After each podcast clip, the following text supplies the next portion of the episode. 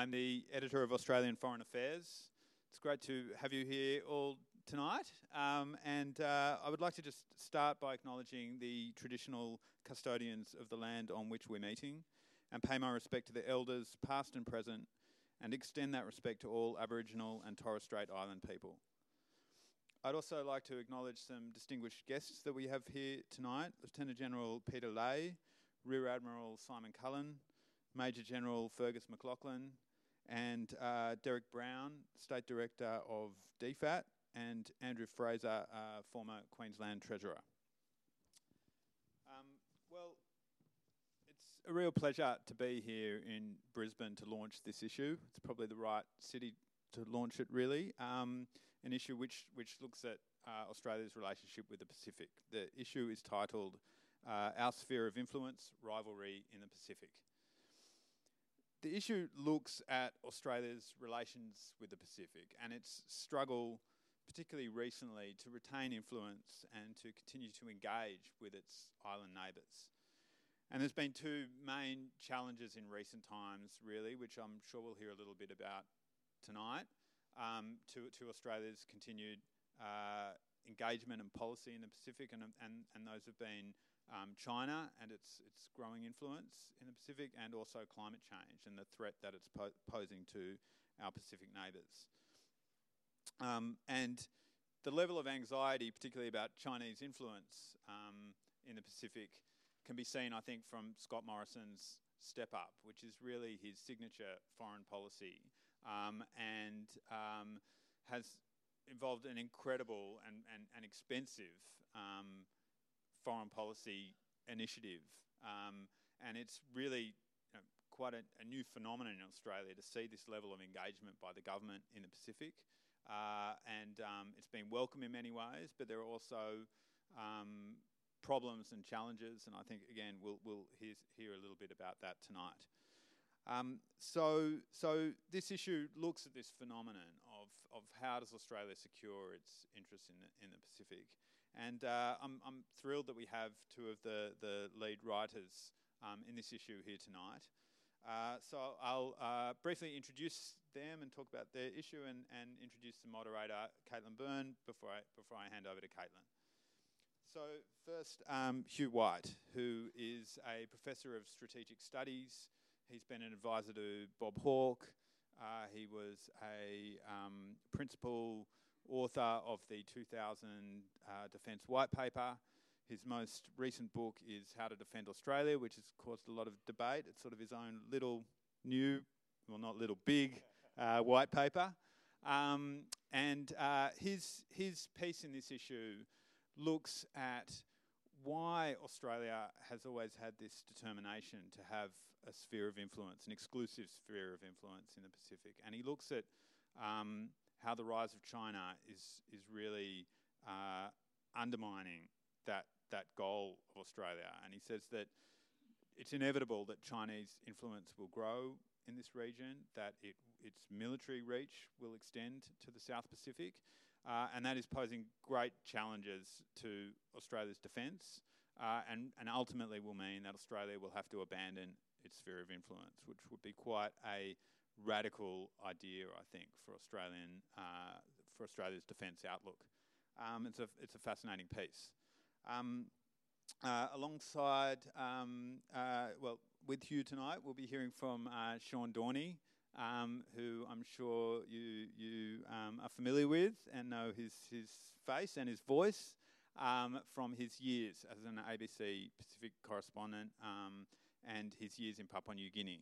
I think he moved there first in 1974, um, he spent decades covering Papua New Guinea and the Pacific, um, and uh, both helping Australia to understand that this region and, and to engage with it. Um, and it's um, he also has a um, fantastic piece in this issue, looking at looking at Papua New Guinea, looking at some of the recent changes there, both in, in terms of its culture and politics, um, as well as its military, how Papua New Guinea is changing and how Australia's uh, relationship with it is changing. And it's really an impassioned call, I think, for Australia to re engage with, um, with its, its forgotten colony, as he calls it. Um, so uh, it's wonderful to have uh, Sean and Hugh here tonight, and it's great to have uh, Caitlin Byrne, who will be our moderator. Um, Caitlin is the director of the Griffith Asia Institute. Uh, she is an expert on public diplomacy um, and on soft power. Um, she, she's um, former um, uh, um, ex uh, DFAT. Um, and Caitlin also is, is an expert and a leading voice in Australia's uh, push to engage and improve its relations across the Asia Pacific. So it's fantastic to have Caitlin moderating for us tonight. Um, I would just like to quickly thank the Griffith Asia Institute and Caitlin and all your team um, for organising and partnering on this event. Um, it is great to be here. And Caitlin, I'll hand over to you. Look forward to the discussion. Thanks.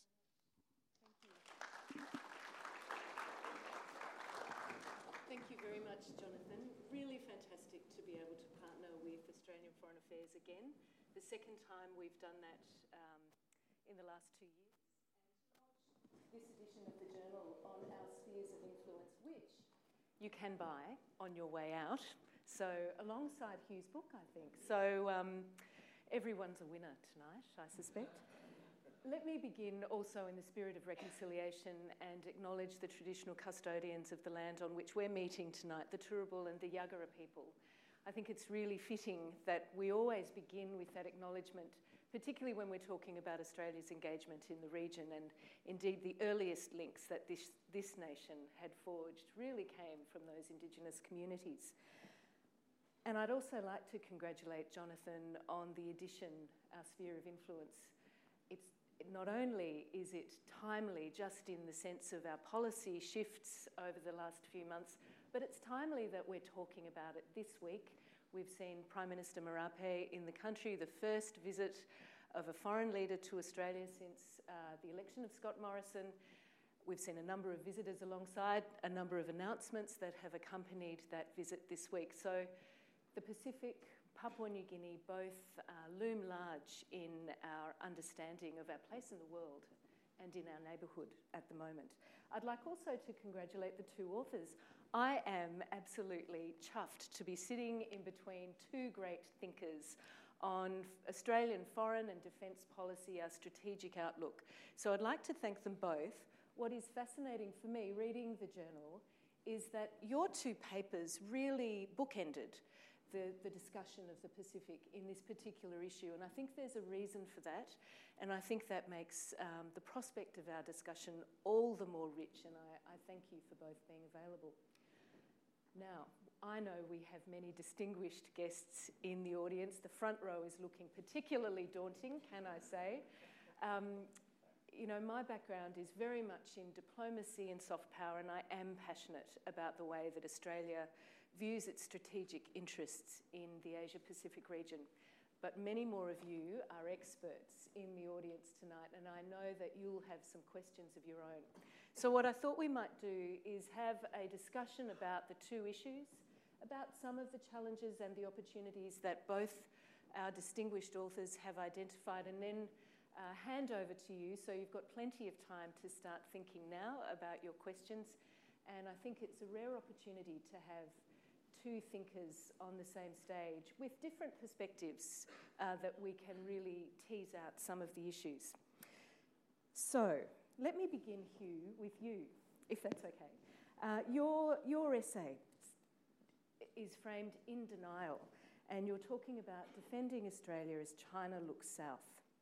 You begin your piece with a comment on the view that we hold of the nations to our near north and northeast, and you say that Australians have never really found these nations in our neighbourhood interesting, nor important, nor even profitable, with a few exceptions, particularly around tourism, for example. You also mentioned we've been rather indifferent to them over time, to their dramatic landscapes, their rich and diverse cultures, and their general welfare. And we've really only pursued very limited opportunities for trade. But you do note that these islands nonetheless hold strategic significance and have done so since the Europeans really arrived in Australia. So I, I wonder if you can start going back in history a little bit, uh, where you start your piece, and just explain that for us a little more. Well, very happy to do that, and a great pleasure to be here, Caitlin. And I say, particularly a great pleasure to appear with Sean. Was uh, Sean is uh, one of those people who taught me, as he's taught so many others, including he's taught Australia, uh, modern Australia, post-colonial Australia, about PNG and the Pacific. I first met Sean when I was a very young and green journalist trying to work out what the hell was going on in PNG, and he was extraordinarily generous in helping me. And he's, I've followed his guidance on these issues uh, very much ever since. So the reason I started my essay with that bit of history, with that broad observation, is that it seems, at least, and remember I'm coming from a sort of defence and strategic policy perspective, but it seems to me it's always been my experience working in government and uh, my observation of history that whilst there's been different factors, there has been some trade and economic opportunities, plantations and so on, a bit of mining, the, the missionary enterprises of the 19th century and so on. But the thing that really drove Australia's initial recognition that it lived, that it wasn't just an island isolated from the rest of the cosmos, but was an island amongst islands, and that we were surrounded by islands across our north, and that drew our predecessors' attention to those islands was the fear that they would become bases for attacks on Australia, a very primal strategic idea. And one of the things that strikes me when you look at the way in which that first generation of Australian strategic thinkers, and these are primarily people in the 1860s and 1870s, at the time when they started to worry that the Pax Britannica wouldn't last forever, that they drew very much on, because they were almost all British, they drew very much on their British experience. And Britain had always been obsessed by the idea that, the, that a major power occupying the, the uh, ports on the other side of the English Channel would be able to attack Britain and uh, across the, the English Channel. And it was a kind of a no-brainer for, for people who came from that very strong strategic culture, and might say very successful strategic culture, um, you know, kept most of the invasions at bay since 1066, um, that, that and, and you could see they, they, they said this explicitly, that the islands of the southwest Pacific were to Australia what the Low Countries were to Britain, and therefore pre- preventing any major power intruding into those became an absolute priority. And so you can see right from the middle of the 19th century, in fact, the first thing Australians started doing when they started thinking about Australia's security from an Australian perspective rather than simply as one of the many things that the Royal Navy was looking after under Pax Britannica, was to think this thought. And, and it drove them to start thinking about the different approaches that London might take and that, and that we might take. And it seems to me that more or less ever since, when you look at the, the peaks and troughs of Australia's interest in, in its island neighbours, the peaks always coincide with a sense of strategic anxiety. Um, and it's not to say it completely disappears when that lapses, but, it, but it, it's been the big driver of Australia's strategic engagement. And I've been very struck by how this latest wave, the, the build up in anxiety, which began actually, I think, maybe five years ago, when people started thinking about the growth, particularly of Chinese aid in the South Pacific, but reached a new pinnacle in the last couple of years and uh, particularly, I think, with the story about the Vanuatu, the naval base in Vanuatu, which I mentioned in the essay. Um, it, it, looked to me like saying, here we go again. Here we go again. Um, as, the, as, as, soon as we start thinking that somebody else is going to take an interest in it, we start taking an interest in it. Now, the in denial phrase, as you mentioned, which I can't claim credit for, that's our very uh, witty and perceptive editor at work. Um, but it, but it, it's actually got a nice punning element to it because it's in denial in the sense that our objective is to deny our immediate neighbourhood to potentially hostile powers. And that, that particular formulation um, is something which you'll see in successive Australian white papers. The, Jonathan was kind enough to mention the one that I had a big hand in writing, the 2000 Defence White Paper, has, has that phrase almost precisely as a statement of Australia's, one of Australia's core strategic interests. So that we're in denial, we're trying to deny access to the South Pacific to China. But we're also in denial because we're kidding ourselves if we think that the way in which we've done that in the past, trying to keep the Germans out, trying to keep the French out, trying to keep the Japanese out, that didn't work so well, trying to keep the Libyans out. Yes, serious Libya was trying to keep the Russians out. But all, all the approaches we took to trying to do that are not going to work this time round because the country we're trying to keep out is different. China is different. So I also got another element from that in denial, and I thought, and Jonathan, you know, it made me think. So well done on your editing as well, um, because we hear the, the language of anxiety, Yes. of vulnerability, Yes. which sort of suggests to me, at least, that we're highly attuned to what's happening in the environment as well. And I wondered if there was an element that we're also in a, is there an element of denial about what the future might bring? Yes, there certainly is. Um, uh, don't get me started on this.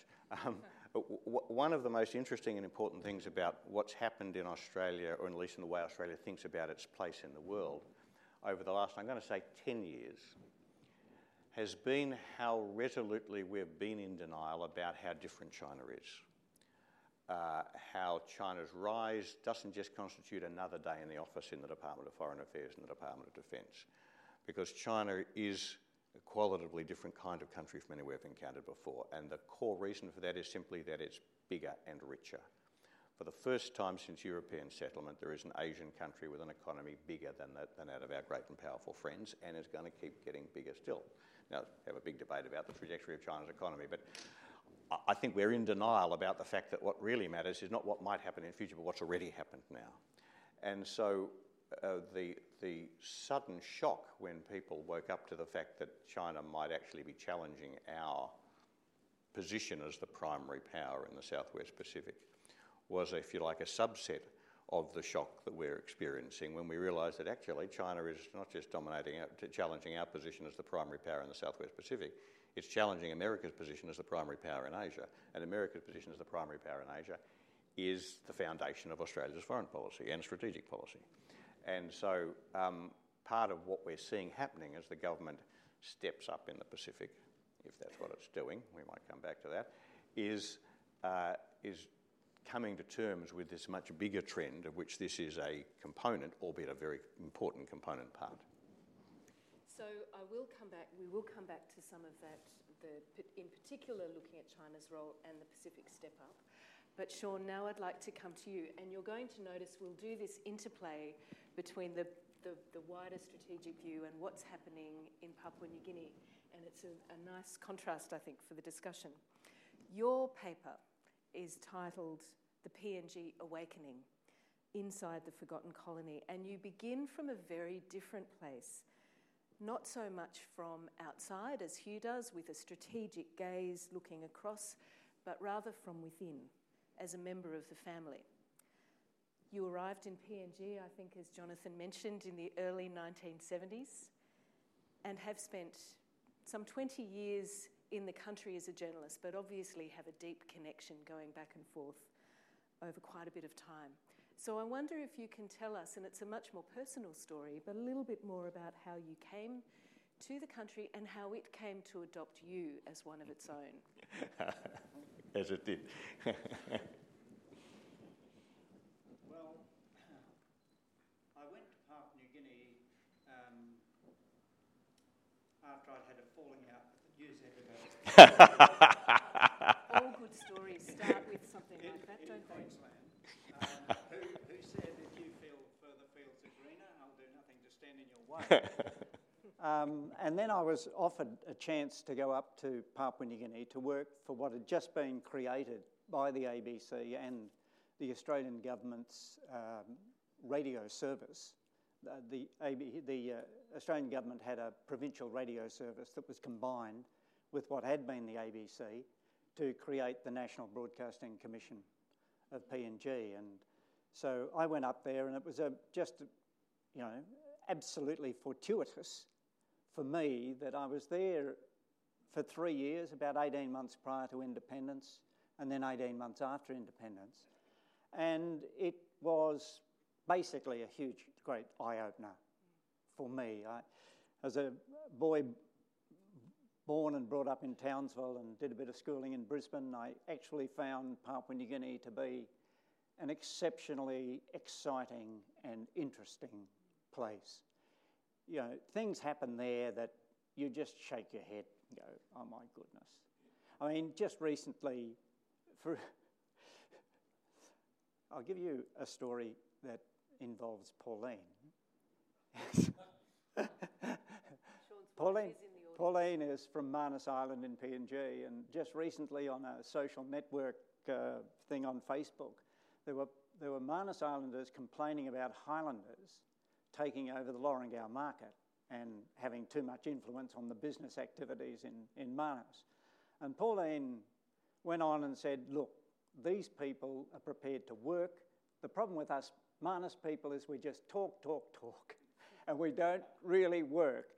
Pauline finished this flourish, and within days, um, there was a massacre in the Highlands of women and children and pregnant women in the Prime Minister's electorate. And Pauline got accosted by these Manus Islanders. What do you think of Highlanders now? So, I mean, Papua New Guinea is endlessly surprising and it keeps taking you by surprise the entire time. I, I just found it the most absolutely fascinating place. And, and one of my, the things that I talk about in the chapter is that when I first arrived there in 74, there were six Australian journalists covering Papua New Guinea. There were two at the ABC. Um, this doesn't include me because I was at the NBC, but there were two at the ABC, one with Fairfax, uh, one with AAP, another with the Herald and Weekly Times, and then there was a freelance journalist who was earning a decent income, sending stories off to all sorts of other Australian news outlets. But because Papua New Guinea didn't collapse and you know, end up as a complete basket case, um, the Australian media rapidly lost interest. It is quite expensive to have a correspondent in Port Moresby, and all those organisations gradually pulled out. By the early 80s, there were only two left. That was AAP and the ABC. And then a few years ago, AAP decided to close its bureau. So Natalie Whiting, who's the ABC correspondent now, is basically battling on alone mm. in PNG. And, and I do think that the Australian media has really dropped the ball a bit. And one of the reasons I have um, titled one of the sections of my paper, Thank God for China, is that now, because of the Chinese influence and the Chinese interest, all of a sudden there's been this resurrection of interest in Canberra, and even, thank God, some resurrection of interest in the media. And so we're seeing a few more stories now um, covering what's going on in Papua New Guinea. And it's interesting you raise that and the issue of media coverage. We, I know we've got other journalists in the audience tonight as well. Um, and this has been a really vexed issue for Australian public diplomacy and the funding of broadcasting right across the Pacific, which we have seen diminish, you know, um, incredibly over the last decade. It's always been under pressure, but it really has diminished. I wonder if you could comment on what you see as the role of broadcasting, of Australian broadcasters based in the Pacific, not just for our understanding and for our awareness of what's going on, but also internally for an understanding of Australia? Well, there were two um, things that led to the current situation. One was that the Australian government decided not to fund Australia Network anymore, which was the ABC's international television service. And, and as a result of that decision in 2014, I was made redundant. Was, right. But um, close to home. The, the second to that is that the ABC had combined Australia Network and Radio Australia, the, their newsrooms. So when the funding cutbacks came, it didn't just affect Australia Network, it really affected Radio Australia. Right. And then the ABC decided to pull out of shortwave broadcasting. There's a, there's a group of us at the moment who are agitating mm. for a resurrection of Australia's broadcasting into the region into the Pacific, but also into Asia. Mm. Um, I think it's a tragedy that we have sort of withdrawn from what used to be, you know, an exceptionally useful service. And, and as you say, this wasn't just a service to Australia. This was, you know, people in the Pacific really relied mm. on that service. And, and, you know, one of the reasons I've, you know, was able to operate so successfully in the Pacific is that people knew me. Yeah. You know, throughout the Pacific, people knew my voice, and so it was it opened doors and let me sort of have this sort of connection with, with politicians and other people that just would not have been possible. So there's a Otherwise. relational dimension that comes There's an enormous relational dimension. Mm. W- We tell stories in other ways, and you might remember uh, a couple of years ago, I think 2017, we had the exhibition of Number One Neighbour uh, at the Queensland Gallery of Modern Art. And I am going to give a shout out to Ruth McDougall, who's in the audience and was the curator on that exhibition. It was landmark uh, in that it was the first exhibition to explore contemporary Papua New Guinean art. I think it demonstrated, you know, it used bold colours, and I, I was reading some of the, the blurb around Number One Neighbour the other day. Bold colours, sculptured forms, incorporating humour and hauntingly beautiful sounds from communities across Papua New Guinea. And one critic suggested that it reflected a sense of optimism and energy that accompanied Papua New Guinea independence in 1975, a, a time that brought new narratives, new identities, and dialogues. It also revealed a very complex relationship between Papua New Guinea and its colonial master, something you've tackled in your Lowy essay on the embarrassed colonialist. And I wonder if you can tell us a little bit, perhaps about the transition to independence. You, you would have seen some of that while you were there. And then what did that mean for this bilateral relationship? Woo! It's small.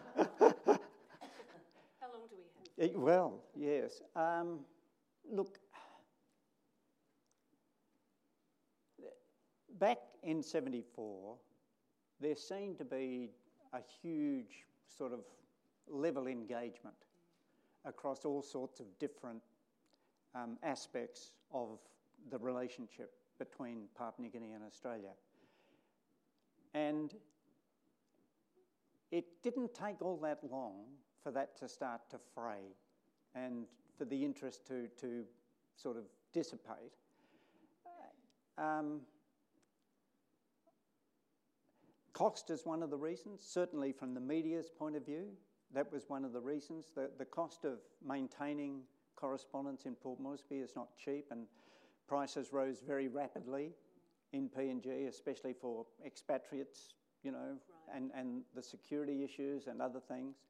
So it became more and more difficult for news organisations, Australian news organisations, to maintain bureaus in, in PNG. And I think that that's sort of led to this diminution, you know, this dilution of interest um, in Papua New Guinea. Yeah. offer a sort of government side anecdote about that. Um, th- there used to be, maybe still is for all I know, an annual meeting of Australian and PNG ministers called the Australia Papua New Guinea Ministerial Forum. And the first one of those I attended when I was working for Kim Beazley as Defence Minister would have been in about 1985, so a decade after independence. And I was very struck by the fact that as the ministerial delegations came together, every, one of every single one of those ministers from the Australian side knew at least one of his PNG counterparts from before they were in politics. They were mm. mates of some sort. Now, you know, they, they didn't all know all the others, but at least all of them had at least one person across the table they could relate to absolutely as people. Now, the last one I went to was in my last year working in government, which was in 2000, and not a single one of the Australian ministers had ever met their Papua New Guinea counterpart before. That was partly just because of you know the way ministerial shuffles had gone, but it was a it was, you, we gone from a, a genuine level of intimacy and friendship and familiarity. Most cases, in that case, going back to before 1975, to two countries that you know we could have been, you know, Lithuania, Australia, and Lithuania. You know, who who are these people? We've never met them before. And, it- actually, Hugh, you do talk to this, these decades of strategic Oh, yes. drift, really, in the relationship, which has done us a disservice in some ways. Well, and there's a, there's a reason for it, which is um, a, a, a different kind of re- reason uh, for it than the ones that, that Sean's been adducing, and that is that we've been through some very good decades from a strategic point of view. Right. There hasn't been any major power contesting America's position in Asia. There hasn't been any major power contesting Australia's position as the primary power in the South Pacific. The biggest worry we've had were the Libyans, for God's sake. I mean, not anything against the Libyans, but, but there was actually, seriously, in the late 80s, there was a sudden upswell of concern when Libya started training the um, Vanuatu police force or something like that. It was, but actually, it was for, for a few weeks there, it was the biggest issue that we were dealing with in Canberra. Now, now the, the, the fact is that you know we've, we've, we've had it lucky, and so it's been possible for us to, be, to pay relatively little attention. And we've had some moments of anxiety and attention when we've seen in, internal um, uh, security concerns, uh, which, you know, obviously uh, the drama and tragedy of Bougainville in the late 80s and into the 90s, and then the dramas of, in the Solomons, which led to RAMSI in the early 2000s. But it's worth bearing in mind that in both cases, my observation of what drove Australian political leaders to make commitments to Australia's engagement in both of those was a basic understanding that in the long term, Australia wanted to preserve stability in those countries, internal stability in those countries, because that was important to preserving external denial. Right. And uh, I mean, I can be quite specific about that. When ministers asked themselves, as they did, why should we get involved in this? That was the answer, because in the long run, we really need to keep these islands under our sphere of influence, and we, we're gonna, we can't do that if they're too internally unstable. Other countries will get in and interfere. And so now we've seen a shift from that period of complacency yep. to one where there is a heightened sense yep. of concern yep. and anxiety. Uh, last year, when he was talking to the and launching the Pacific Step Up strategy in Townsville, Prime Minister Morrison talked about the Pacific, and I'd be very interested in your respective responses to this. When he said, This is our patch, this is our part of the world, this is where we have special responsibilities, where we always have, we always will. We have their back and they have ours. We are more than partners by choice. We are connected as members of a Pacific family. What, what were your thoughts when you heard that? I'll begin with you. Uh, yeah. Well, um, a couple of things to be said. The, fir- the first is uh, no, we haven't always done that. Um, it's, we have ever since independence in Papua New Guinea's case and elsewhere in the Pacific. We have put a lot of aid there, but, and that counts for something. Uh, but I think it's been very easy for Australian governments to use aid as a substitute for genuine engagement, um, uh, or at least for deeper engagement. It's become the kind of, um, you know, it, it, it, it's taken the place of the bigger and broader and fuller relationship we have, we, have we, had. We, we haven't had, we, we've allowed that that intimacy and real engagement and familiarity to drop away for all the reasons that Sean's, that Sean's mentioned. Um, and so I think it is just fanciful to say we've always done this. No, we haven't. Mm. That's why the step up's required. Mm. But the other thing is, I'm, I'm very suspicious of this language of family. It's not that there isn't something in it, including, I think, I mean, I've, I've detected over the years that one of the factors at work in our approach to the Southwest Pacific, and although we do have, we are absolute masters at, at um, benign or not always such, not, not, not always benign neglect, there, there is a sense in which when something does go wrong, when there's a major national catastrophe, for example, a major natural disaster, it, it, it is very spontaneous for Australian political leaders echoing, I'm, I'm sure, the, the, the, views of, or the, their views are the views of the public, to think, no, this, this is our backyard, these are our neighbours, we should do something for them. It's not, it's not like a famine in Africa. It, you know, people really do feel that commitment. So it's not that there's nothing in that. But I do think language like family has got very difficult, con- complex connotations. I think there are probably some good connotations, but I think there are also some negative connotations. And one of the things that I, that my sort of antenna immediately went up when I used that word family is that sounds like asserting our position as the head of that family. And that's something we've got to be extremely careful about doing. Leadership is, in any culture, but I think particularly in Melanesian culture, is not something you inherit, it's something you earn and, and you build. Right. And you've got, to, you've got to make it so. And so I think, I think there was a bit of presumption about that. And the last point, of course, is I we might come into this a bit more later, is, uh, you know, what, so, okay, that's good. Now, what's actually going to happen? Let's see the action. And um, so I did think, I'll wait and see. And I'm, not, and I'm not impressed so far. How will this family relationship unfold? And for Sean, uh, for you, Sean, you well, do my, have family ties. Yes. But how yeah, does this sit, yes. sit? Well, I had a very, very similar reaction um, in that I thought using the word family uh, indicated that there were some parents around. Yeah. yeah. I'm, I'm, re- I'm, reassured to hear that you responded the same way. Um, look, I don't, you know, I'm really delighted to have heard what Morrison is saying. And Morrison himself does have some Pacific connections. I mean, he does have religious sort of connections into, you know, the Pacific, which is a positive, you know, I think a, a good thing. So I've been sort of really pleased. This term out patch, I don't like too much. Right. It sort of, you know, it does indicate that, that we're going to deny it to anyone else. Um, but I, all I might say is that I have really, really been pleased that all of a sudden there's this refocusing going on, and there is now some thought being put into how do we follow through this step up? How do we actually make it work? Um, like this infrastructure facility that, that is going to you know, help build uh, $3 billion, I think it is. Um, my concern with that is that we're so worried about China building up debt in the Pacific. Are we just creating another level of debt for all these Pacific Island countries? But definitely the infrastructure is needed. Yeah. And actually, you bring us to, you know, the, in some ways, the issue at the core of, of all of this, which is China's uh, rising influence in the region and a gaze towards the Pacific um, for both of you, China looms large in your essays, and I, I'm interested, Hugh, if you can talk us through a little bit more of the significance of that southward gaze. You also talk about China next door. Um, and you ask these questions, you pose these questions yourself through the paper.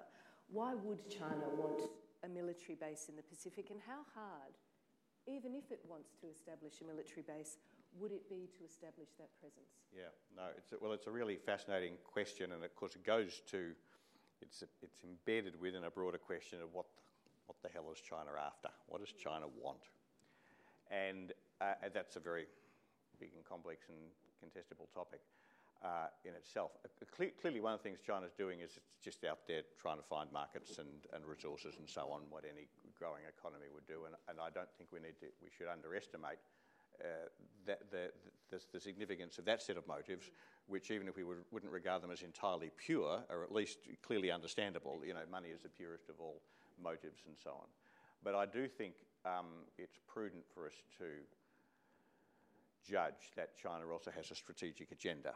And the strategic agenda, as I interpret it, and this is pretty crude, but I think it's not inaccurate, is that China aims to replace the United States as the primary power, at least in East Asia and the Western Pacific and, and, as part, and the Southwest Pacific is part of that.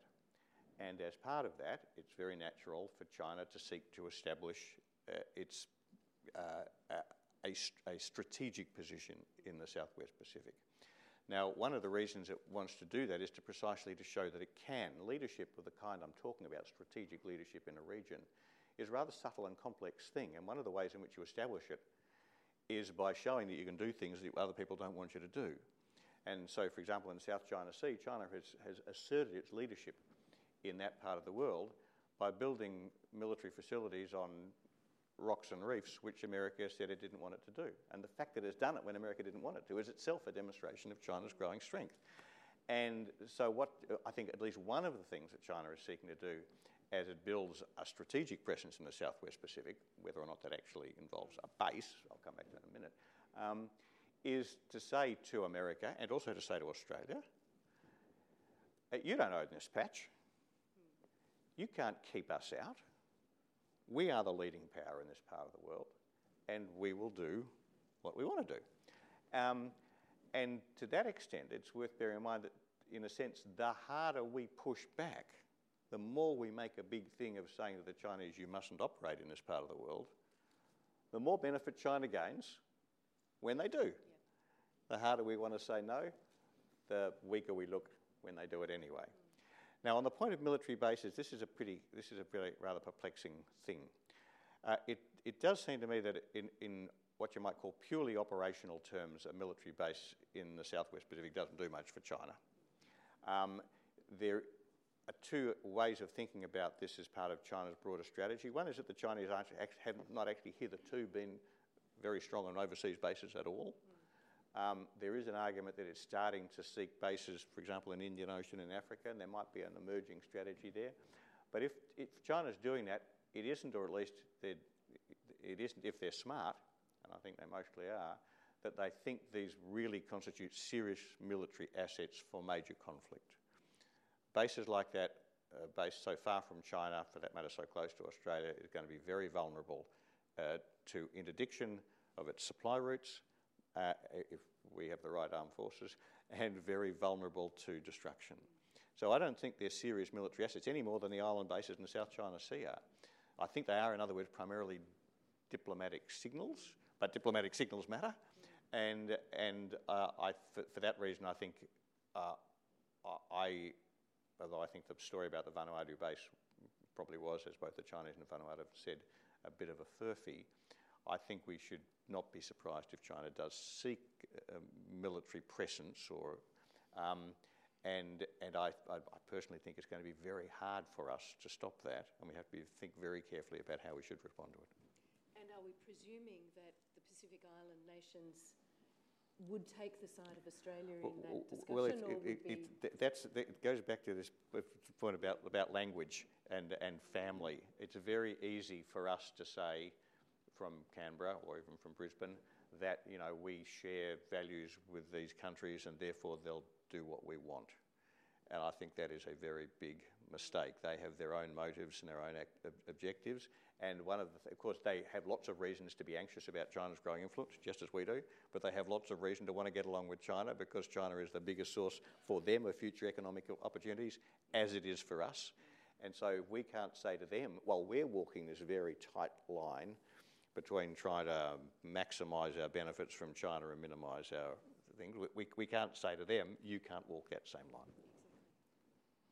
I was very interested in something that Dan McGarry, who's a journalist in Vanuatu, wrote recently. It was um, in response to all that talk about the possibility of a naval base and everything. He actually, in this piece, he said the main difference between Beijing and Canberra is that Beijing listens. For better or worse, Chinese diplomats listen to what Pacific leaders want and often enough give it to them. The other point that he, he um, made is that he said, make no mistake, when the Pacific is in need, Australia helps. It helps more than any other nation. But the overwhelming majority of Australians don't seem to know or care that it does. If they knew, they'd probably care, but they don't. So they don't have a reason to care. Yeah. On the naval base in Manus, I was very interested with Powers Parkop, who's the governor of Port Moresby but is a Manus Islander, when he, um, when all that stuff about the naval base in Australia and, and New Zealand and the US and whatever, he said that he actually raised the idea of redeveloping the base with Australia in 2014 but it failed to attract any interest. Yes. So why now? Yes. The only yes. reason he said is China. Which brings us back to your point about thank goodness for China, and you do talk about that as a catalyst. That was in cheek. Yes, I know. um, but there's a, there is another issue that seems to be a gap in the discussion. We're talking about billions of dollars in foreign aid. We're talking about military bases, about electrification projects, about undersea cables. And yet, climate change remains one of those thorny issues that is under, unaddressed, uh, particularly on the Australian side. Jenny Haywood, in her piece, talks about this when she says we, we tend to assume that our foreign policy interests are, are fairly much shared when we're talking with the Pacific. And yet it seems as we get fur- go further and further down this track that we are actually missing um, inaction when it comes to climate change. So uh, Katerina Teaiwa also makes the point, and she talks about Australian flippancy, the flippancy of our politicians, and we all can remember uh, the comment that Peter Dutton made about, you know, seas lapping at, at your door. How important is this issue going to be for Australia's influence? How, how important is it that the step up actually gets in step with climate change? Look, I might be wrong, mm. but in relation to this, I think Papua New Guinea is not leading in any way. This is an issue of real, you know, importance to Tuvalu and Kiribati and, and Nauru and, and uh, the, the, the atoll nations are really petrified about what's, what's coming. Um, and that's why, at the, you know, at the, at the recent, at the last Pacific Island leaders meeting, there actually was, you know, a declaration that this was the biggest issue, and, and Australia couldn't prevent that being brought up as the major issue that's facing the Pacific Islands. So it is a, it's, a, it's a difficult one. It's a really difficult one for Australia, I think. Yeah, look, I think, I mean, first of all, I think Sean's absolutely right. This is a different kind of issue for the atollic states than for the, than for the hilly ones. Um, but I do think it's a very important issue uh, nonetheless because it does, it becomes a focal point for the, for the South Pacific countries' um, perception that their strategic agenda is not the same as ours. And, you know, the whole drift of, uh, of the debate at the forum was, from Australia's point of view, that, you know, the, the only story in town that really matters is the China story. And from their point of view, it was, no, actually, we've got, we've got a whole lot of other issues. And, and I think climate change became, I mean, very important issue in itself, but it also became the focus for that point of differentiation. And so, uh, and the other point about climate change, of course, is that to the extent that it is a genuine, you know, as Sean said, really visceral issue, um, uh, Australia's approach to it has got nothing to do with foreign policy. It's got everything to do with what we do here, um, and where we export our coal and all that sort of thing. And so, you know, this is this is this is not problem belong Department of Foreign Affairs. This is really deep national yeah. politics, and uh, I, and I think if I can put it that way, that's a that's a part of um, Australian politics that this issue cannot touch. And so I think this is, this is going to continue to be a stumbling block. The other point we've, I just. We've got a treasurer here in Queensland who has a problem. Yeah, no, that's right. Yeah. yes, I do hear tell. But, but there's also just another point worth making, and that is, um, you know, it's uh, like Sean, I think it's great that the government is focusing on more investment in infrastructure, but uh, we do have to remember that the, uh, one of the key lessons we've learned through decades now of experience in, in supporting or attempting to support development in the Southwest Pacific, including in PNG, is that infrastructure by itself doesn't work. Mm. And, uh, and that investment in infrastructure which doesn't um, uh, also provide the social and institutional and governmental settings in which, the, in, in which that infrastructure can make a difference. And I mean, you know, the Highlands Highway is an absolutely copybook example here it doesn't achieve very much. And so I think, you know, exactly as Sean says, if, if all we do is, is try and outbid China in an infrastructure bidding war, uh, then we're not going to do very much for the Southwest Pacific and we're not going to do much for ourselves. Mm. And it's interesting, we have seen sport on the agenda. You yes. had a fabulous story, Sean, in the beginning of your piece. When well, he's, a, he's, a, he's a sportsman. The, the, the rugby hero um, of the criminals team. I oh. understand yeah. your, your um, yes, for those, voice activated. For those who haven't uh, read the chapter, uh, I begin the chapter by saying that um, I've been diagnosed with motor neurone disease, which explains the wheel, the wheelie walker I'm on.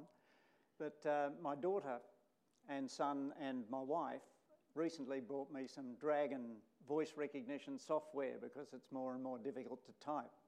And I've been uh, reading into the Dragon software and it types it up on the screen um, notes that my mother has made, rather extensive notes of our family history. And she talks about how in 1975, she and my father came up to Port Moresby to watch me play as halfback for the Papua New Guinea National Rugby League team. Now, the National Rugby League team is called the Kumuls, which is, is pidgin for birds of paradise.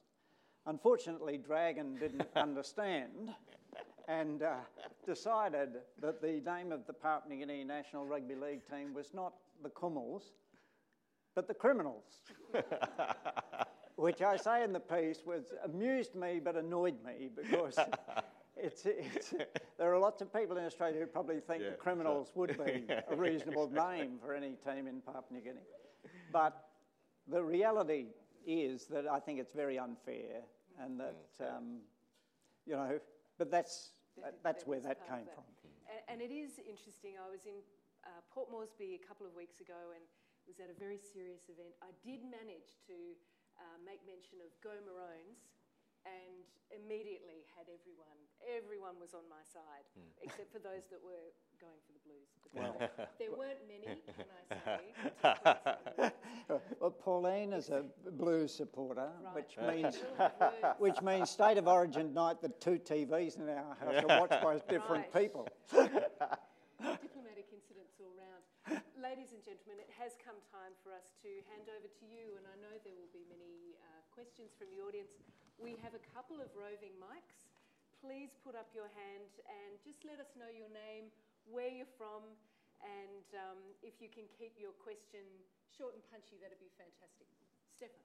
Hi, um, Stefan Armbruster. I'm, I'm, one of those journalists. I work for SBS. Um, interesting what you're saying about the, uh, the Vanuatu basis story. The journalist who wrote that piece is now a media advisor for our Foreign Minister, Marise Payne, of late. So it'll be interesting to see where that goes. Um, it was great to see the, the range of topics you talked about in terms of Australian relations with the Pacific, including climate change. I was waiting for that. Um, one that didn't get raised was culture. Culture, uh, the Australia's understanding of Pacific culture. And um, I was wondering if you could talk to um, Australia seems to have a, a, lot of difficulty, unlike New Zealand, uh, with its own Indigenous people, its Aboriginal and Torres Strait Islander people, and we've got the current debate about um, the um, about the, the treaty and the voice parliament, the, the uh, voice in parliament. Um, how important is it for Australia to deal with its domestic problem, to be able to deal effectively and credibly with its Pacific neighbours? Well, I was going to, I was going to defer. I'll, I'll, come in later. I've got something to say, but I want to. Oh, have you? you yeah. Well, I have nothing to say. Um, uh, Stefan, you know, culture is so so important in the in the Pacific. I mean that that exhibition that that they had here at Goma a few years ago just you know shows you how important to almost everyday life culture is in in PNG and and the Pacific. So, I mean, how do we adapt to that? How do we understand it? Very, very difficult sort of question. But things like what Goma did is, is sort of helps from this end on the Australian side to educate people that you know there there isn't um, that, there's a lot that's going on in the region and and I mean there, there is contemporary culture as well as traditional culture and contemporary culture is doing pretty well in quite a number of Pacific Island countries at the moment. Um, yeah. I would love to see a bit more cross connection mm. between Australia and the Pacific in terms of cultural issues. I think there's huge scope there for there to be greater intera- interaction between Australia and the Pacific. Mm. Mm. Yeah, look, I, I, would um, I'd make two sets of points. Uh, the first is that at the introduction, the first couple of sentences of my essay, which Caitlin uh, mentioned, I do make the slightly harsh judgment that Australia has never actually been very interested in the Southwest Pacific, except when people start to challenge our position there. And that is, I think, basically true and an important sort of fact. But it's also, it hasn't been universally true, and there have been times, and I think particularly towards the end of the colonial era, when there were quite large numbers of Australians with a lot of experience in PNG who really did start, you know, and some of the old Kiaps, for example, you know, they'd spent their lifetime out in the bush and they, you know, they really, wouldn't say they got it, but they, had, they really developed a passionate interest in it. And you can still see some traces of that at times. But, um, but overwhelmingly, since independence, and goes back to the points that Sean was talking about, that's just washed away. The other point I'd make is that my own experience of this, uh, I was very, very struck, as anyone who has a similar experience must be, that when you start working in the South Pacific with New Zealanders, you, including Pākehās, you immediately see that they've just got something that we don't have. And not just in Polynesia, where they've got all the sort of Maori thing happening, but in Melanesia as well. Just think, what have, what, what have they got that we haven't? Well, we know, exactly. well, or more broadly, they have an established, I mean, not problem free, but an established, respectful, generous relationship with their own Indigenous people. And so I do, I do think that in the long run, this is not, this is not going to help in the next five year plan, but in the long run, if Australia is going to develop the kind of position and relationships that we should aim to develop in the Southwest Pacific, then a bit like climate change, it's back home. And could I just say that uh, my criticisms of the Australian media does not extend to Stefan, who, who, does an exceptional job covering all sorts of issues yes. in the Pacific. Yeah, yeah, absolutely. For SBS. and we actually have a question down the front first, and then we'll come to James in the middle. So just down the front, Peter Lay. Hugh, you might be relieved it's not for you. Oh, that's uh, a relief. oh, God. Uh, Sean, uh, you made a terrific point that the majority of Australians don't know about the Pacific and therefore don't care. Um, this is a major change in policy for the Australian government. It's going to change our priorities and it's going to change where we spend the money because we know at the moment that for both DFAT and defence these are unfunded tasks. Mm. So therefore it's going to be really difficult.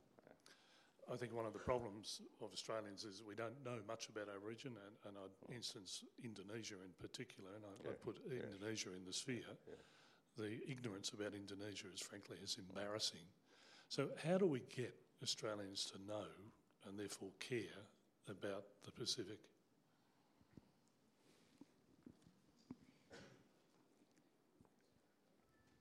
It helps to have a Prime Minister who's interested.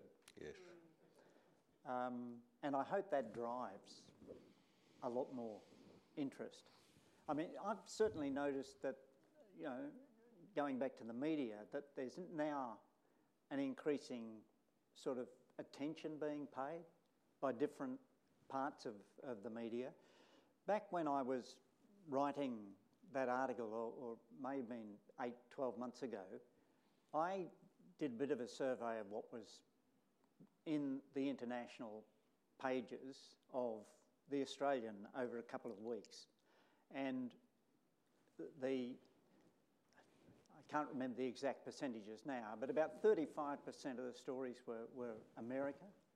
Um, quite a number of the stories were, were uh, Europe. Um, Asia was only about 14%, mm. and I think the Pacific was about 3%. Yeah. But if you took Manus and asylum seekers out of that, yeah. it was less than 1%. Yeah. So hopefully, the increased interest in Canberra in what's going on in the Pacific will convince those bureaus in Canberra of the media organisations that they should be taking a greater interest. And I think we are starting to see mm. a little bit of that. Mm. Did you want to add anything there? Look, I, I just make this point that in, in the end, what will drive Australian interest in engagement is an understanding of its importance. And there's a, then there's a kind of a, once people understand it's important, they make the effort to, to, to learn about it, they then understand how interesting it is. And that then starts to become self generating.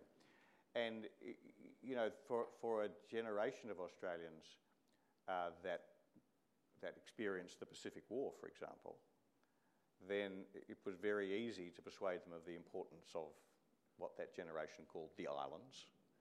And that drove the extraordinary commitment that Australia made. I'm not saying it was benevolent, but the commitment that we made as a colonial power uh, to, uh, to keep, you know, the huge diplomatic cost and so on, to keep control of that part of the world, um, at least in PNG, and to encourage the British to stay engaged elsewhere. Um, and so I, I do think it's, it, it, as Australians start to understand how Asia is changing, understand how much more demanding our strategic environment is going to be. They'll understand how we're going to have to need to work much more in, intelligently, both in our immediate neighbourhood and more broadly. They'll realise it's more important. They'll start paying more attention. They'll then start thinking, God, these places are really interesting. They'll, you know, go through an abbreviated version of Sean's experience. Oh, wow, this place is phenomenal. And then hopefully it picks up. Otherwise, we're going to kind of drift away. And, you know, there is a, it's been extraordinarily easy for Australia to exist in a bit of a bubble, isolated from its own region, except via the trade flows, because we've had an Asia which has been made safe for us by the United States. And when, that's not going to be the Asia we live in in decades to come. So we're going to have to work much harder ourselves to make it safe for us. And I like to think, optimistic moments, that that, that will generate more engagement, and the engagement then generates more interest. And it hopefully becomes a kind of a sweet circle benevolent. And I think it's interesting that up until after the Second World War, or before the Second World War, Papua and New Guinea were Yes, two entirely yes, different administrations. Yes. It, and it was a product of, I think, the Japanese interest. That after the Second World War. Australia decided to put the two together and, and try and sort of de- drive development Hmm. there. And, and but up until then, you know, one half had been run by the military and or had a military administrator, Yes. And the other half was Papua, which had been sort of run virtually the same since we took it from the Brits in Yeah. 2000, um, 1906 or something. There was a question right in the middle, James O'Neill. Carlia.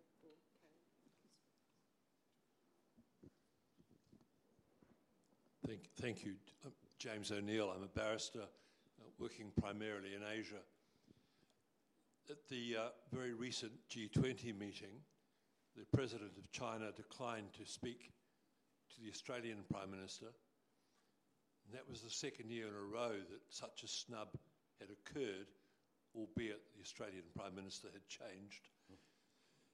Given that China is Australia's latest, largest trading partner, nearly three times the size of the next largest, which is Japan, the failure to report the snub by the Chinese president, and more importantly, the significance of the snub, betrayed a very real misunderstanding and lack of knowledge of, of Asian ethics and policy. Would you agree that that represents a significant danger for Australia given the importance of Asia representing eight of Australia's 10 largest trading partners? Uh, Yes, yes, I would. I mean, I think the, the you know, yes, the, the, the big the big story here, and it really goes back to the point I was just making. In fact, is that um, uh, w- you know, lucky countries don't really need a foreign policy because the world works well for them. The world works well for them to support their prosperity and to sustain their security. It's unlucky countries that need a foreign policy. It's unlucky countries that really need to go out and try and shape the world to give them an opportunity to, to export and import and so on, and, give the, and, and, to, and to, to provide them with a way of building their, their security. And Australia has been a very lucky country, and we've got very lazy. And so, for example, we don't pay attention to what's happening uh, with those sorts of incidents. Um, and, you know, that this has allowed, for example, successive generations of Australian political leaders going back 15 years on both sides of politics to begin and end their analysis of the way Asia is being transformed by the rise of China's power and the challenge that poses to the United States by saying we don't have to choose between America and China. Now, the historians will look back with bewilderment at how they could possibly, about how our political leaders could possibly imagine that that was an adequate response to the biggest transformation in the distribution of wealth and power in Asia since European settlement, which is absolutely no exaggeration. That's what we're going through. And so, uh, yes, it's a, it's a terrible risk, and the risk is that we, are, we have so far pretty much failed to acknowledge the significance of the transformation we're going through. And just now, and, and you know, to a certain extent, I've got a bit of a thank God for China side of my analysis too, that just now, our political leaders on both sides of politics are just starting to acknowledge how different Asia is, how much that's going to demand of us as a country, how that's going to require us to think differently about our defence and about our diplomacy. And just as a little sort of tiny data point, um, the new member for Wentworth, Dave Sharma, gave his um, maiden speech in Parliament yesterday, in which he said, I don't want to verbal the bloke, a, a turn, toned down version of what I've just said. Um, he, he said, you know, Australia now faces a fundamentally different situation. We're going to have to be much more energetic and rethink the way we approach the region. And so I said, oh, good for him. I think it was interesting that uh, Prime Minister Marape Yeah. at the press conference um, yesterday or the day before in Canberra was asked about China. He said, I just don't want to talk about China. It's got nothing to do with Australia, our relationship with Yes, China. yes, yes.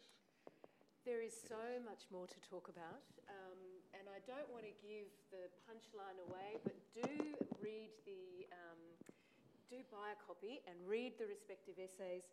Uh, Hugh takes us down a slightly more radical path towards the end, and and talking about just how much we. Uh, maintain and, and think about the, the near neighbourhood as a sphere of influence, and, and maybe there's a rethinking process there. And Sean, your final words relate to um, whatever the motivation for Australia's current reinvigorated interest, that increased focus is more than welcome. The challenge now is to ensure that this, ma- this attention is maintained and that we increase our presence in, most importantly, our understanding of our nearest neighbour. There's a lot more for us to be doing in this space, a lot more to be talking about. Ladies and gentlemen, please join me in thanking our two guests tonight, Thank you. Thank you very much. And that brings us to a close. But before you go, I do have a little end note that um, many of you will be interested in. When I was in Port Moresby recently, it was uh, for the opening of the uh, Library for Pacific Leadership and Governance, which is attached to the University of Papua New Guinea. And as part of that, we opened the Trood Collection.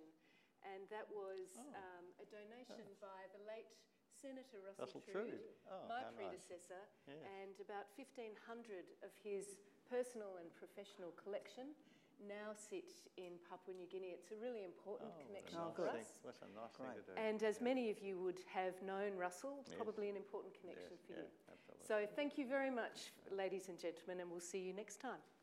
Thank you. Thank you.